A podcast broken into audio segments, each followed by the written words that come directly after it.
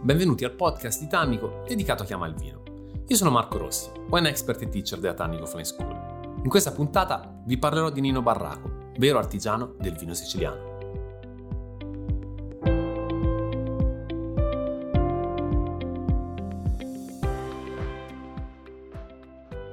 Tra gli innovatori non possiamo non citare Nino Barraco, a cui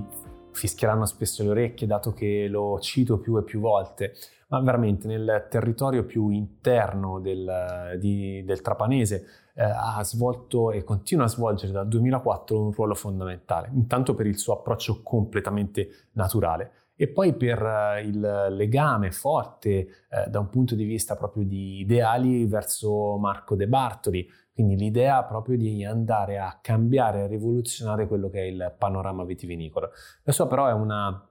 rivoluzione delicata, quasi silente, fatta attraverso un approccio completamente naturale che vede pochissimo utilizzo di solforosa in cantina se non nel, subito dopo la fermentazione malolattica. È un modo di lavorare rispettoso dell'ambiente, anche perché siamo in un territorio che ci fornisce esattamente le condizioni per poter lavorare come minimo in regime biologico. La forza di, di Nino è stata quella poi di voler interpretare i vitigni in purezza, lavorando principalmente sul grillo, sul cataratto, ma anche sul nero d'avola, andando a utilizzare l'acciaio e non il legno per i suoi vini più importanti, differenziando poi il gioco, chiamiamolo così, su vigneti anche con caratteristiche diverse. Vignammare che conosciamo più o meno tutti è il suo vino che proprio le vigne arrivano a ridosso del, del, mare. Ad ogni modo Nino non viene citato in questo momento per Vignammare o per Rosammare, che è quindi il rosato da Nero d'Avola, due dei vini che l'hanno contraddistinto e reso celebre in tutta Italia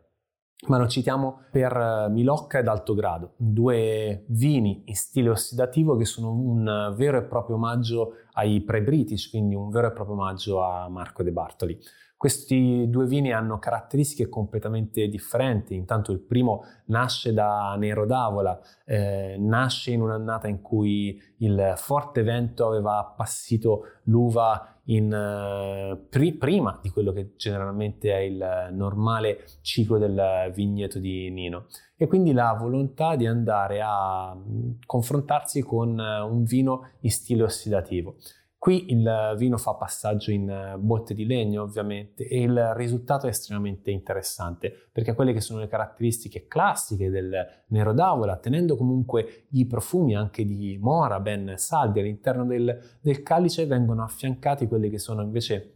delle note più da salamoia delle note che virano e ricordano più l'oliva, delle note non semplicissime ovviamente da digerire al naso per chi non sia cosciente di quello che va ad assaporare, però poi il vino è, è fantastico, ha sì queste note eh, che ricordano un po' proprio il, il marsala più classico, più tradizionale in bocca, ma poi abbiamo tanta freschezza e tanta sapidità. Mentre per quanto riguarda il secondo vino abbiamo l'utilizzo di grillo al 100%, e qua un eh, gioco che ricorda, pur non essendo un perpetuum, più il perpetuum da, da, vicino, proprio per le sue caratteristiche. Sembra quasi un uh, Vengeance, quindi sembra quasi di spostarsi in Jura, proprio perché la botte scolma eh, consente in questo caso a Nino di andare a formare un leggerissimo strato batterico per avere una microossigenazione, quindi eh, che è una microossidazione controllata e permette quindi al vino di rimanere comunque fresco nelle sue espressioni, ma di evolversi verso quelle che sono note di quasi macchia mediterranea. Siamo in un territorio non troppo lontano da Qua troviamo la terra dei capperi, quindi ricorda un po' proprio la disidratazione del, del cappero, queste note poi di sale, queste note un po', un po verdi, però il sorso è un sorso proprio di, di sole, lucente, è fresco, è avvolgente, quindi è un vino unico ed estremamente raro. Questi sono i due omaggi appunto da parte di Nino al maestro, ma Nino ha fatto anche il suo percorso, a parte i vini secchi che tutti conosciamo, ha creato un progetto non da poco che esalta quello che è la mediterraneità proprio del, di Marsala e di questo territorio. E l'ho fatto andando a coinvolgere alcuni amici, ha coinvolto De Franco di Avita, quindi azienda vitivinicola calabrese, l'ha fatto andando a coinvolgere gli amici di Bonavita, un'azienda vicina a Faro, l'ha fatto coinvolgendo addirittura Corrado e Valeria Dottori, quindi è andato a esplorare nei suoi rapporti, perché poi Nino comunque ha una rete di colleghi estremamente ampia che lo rispettano, ma che sono diventati anche amici nel tempo, addirittura verso il centro Italia, tant'è che all'interno del progetto vediamo spiccare anche Stefano Amerighi, vignaiolo in Cortona, quindi portando sul territorio del Marsalese tutta una serie di amici, vignaioli, tutti ovviamente contraddistinti e segnati dalla produzione di vino naturale, ha dato vita al progetto Alara. Alara è un progetto fantastico perché c'è la volontà di giocare sul cataratto e poi su dei vitigni a bacca rossa ehm, ritrovati, dei vitigni quasi sconosciuti, difficili da trovare ma difficili da assaggiare. Ed è questa la volontà di andare proprio a determinare che cos'è il Mediterraneo attraverso un vitigno dimenticato.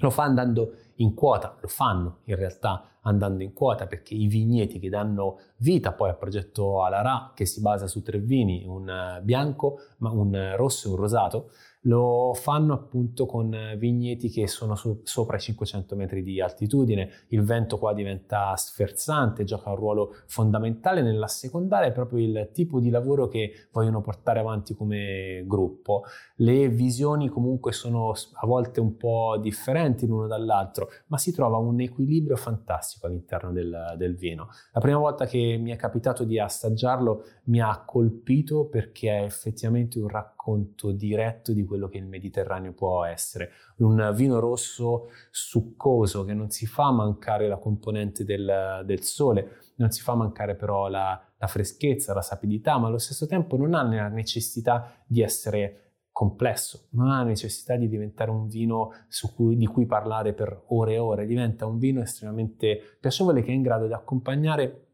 alla perfezione un pasto dall'inizio alla fine, perché sa rendersi di corpo nel momento giusto, ma allo stesso tempo con qualche grado in meno siamo in grado proprio di andare ad assaggiarlo, a degustarlo anche con un tagliere di formaggi. Questo mi piace pensare che sia proprio una volontà di regalare al territorio del Marsalese che sta intanto avendo varie interpretazioni un punto di incontro che sia in grado di tenere tutto insieme. Il lavoro di Nino e dei suoi amici in questo caso è un lavoro unico di innovazione che siamo sicuri che troverà comunque seguito in tanti altri produttori.